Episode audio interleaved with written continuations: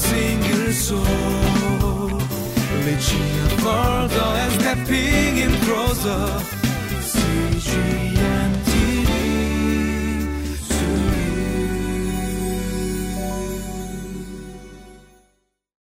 Hi, everybody. Welcome to Living Life. The Bible study today is the return of the ark for August 29.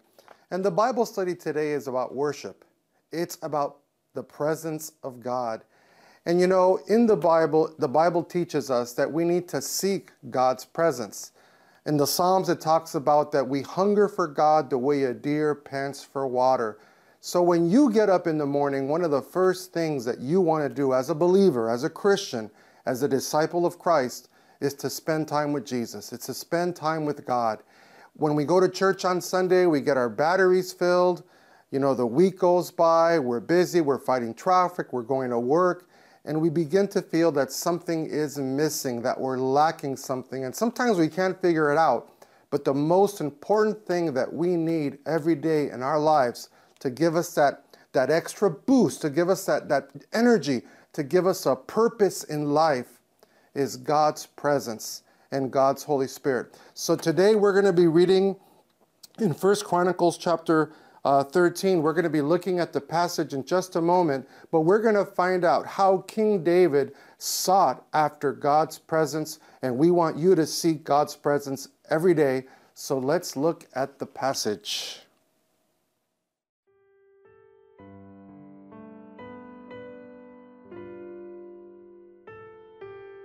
First Chronicles chapter 13 verses 1 through 8. David conferred with each of his officers, the commanders of thousands and the commanders of hundreds. He then said to the whole assembly of Israel, If it seems good to you, and if it is the will of the Lord our God, let us send word far and wide to the rest of our people throughout the territories of Israel, and also to the priests and Levites who are with them in the towns and pasture lands, to come and join us. Let us bring the ark of our God back to us, for we did not inquire of it during the reign of Saul. The whole assembly agreed to do this because it seemed right to all the people. So David assembled all Israel, from the Shihor River in Egypt to Lebo Hamath, to bring the ark of God.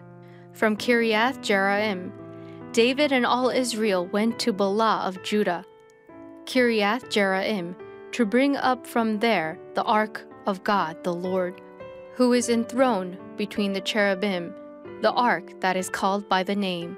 They moved the ark of God from Abinadab's house on a new cart with Uzzah and Ahio guiding it.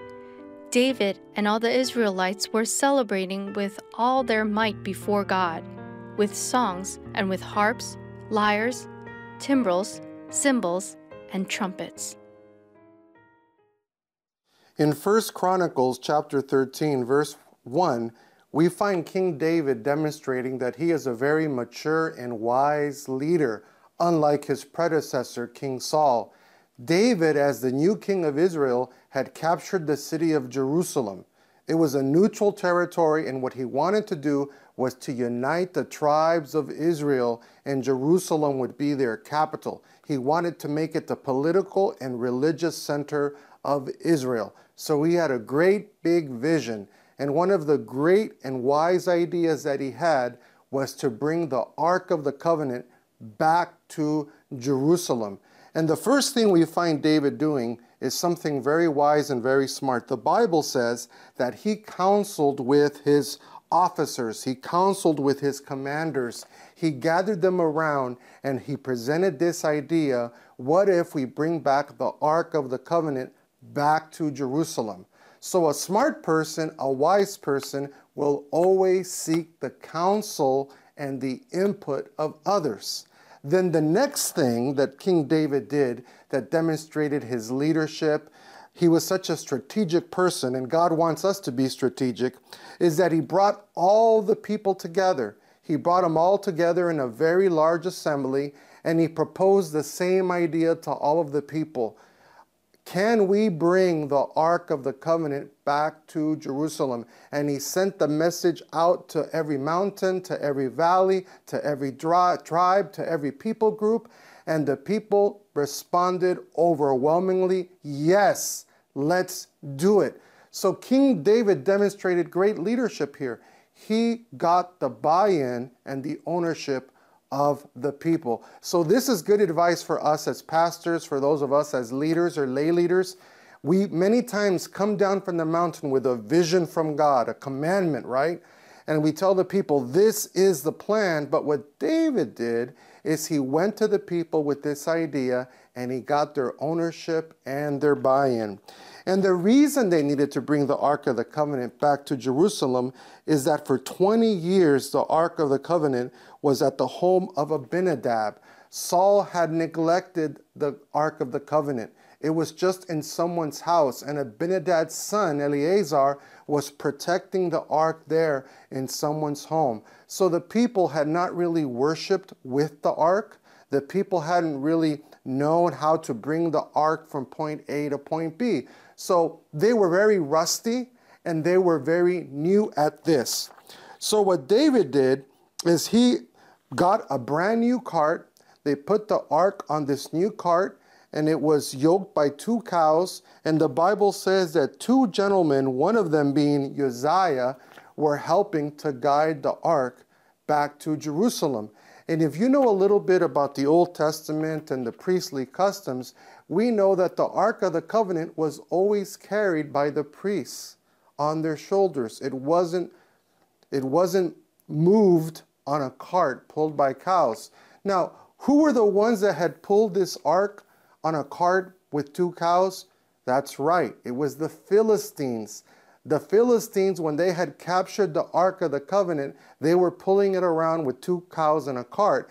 And every time they pulled the ark into a Philistine city, the people would get sick and die. So here we are 20 years later. The people of Israel, they want the presence of God back in Jerusalem, back in Israel. They want to bring it back to the house of God, to where it belongs but they're a little bit rusty. They don't know, they don't remember, they didn't read the Torah, they didn't read the Old Testament, they didn't read Leviticus or Deuteronomy and find out the specifics on how to trans- transport the Ark of the Covenant correctly. So at the beginning of uh, 1 Chronicles 13, uh, David does something very wise. He consults with his officers, he consults with his people, and then they bring the ark, but they did not consult with the Torah and they were moving the ark incorrectly. Be that as it may, uh, the final verse here, uh, verse 8 in our passage today David and all the Israelites were celebrating with all their might before God, with songs and with harps, lyres, timbrels, cymbals, and trumpets. This whole message, this whole study is about worship. It's about praising and worshiping God. It's about these people understanding that the mightiest, the most important, the most valuable thing that they have in their nation is the presence of God. It's not their armies. It's not uh, the amount of intelligent people that they have there. It's not their gold. It's not their silver. It's not their mighty cities. It's not the resources that they have, you know, petroleum or great wealth. The most important resource that they had was the presence of God, and they were inviting the presence of God back to Israel, which they had ignored for 20 years. So the question is for us today how much do we hunger for God's presence? How much do we want God's presence in our lives? So let's conclude this study today.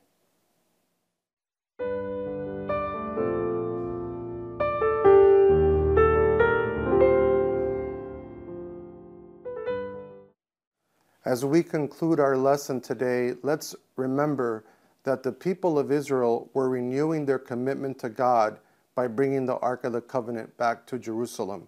The people of Israel for 20 years had ignored his presence.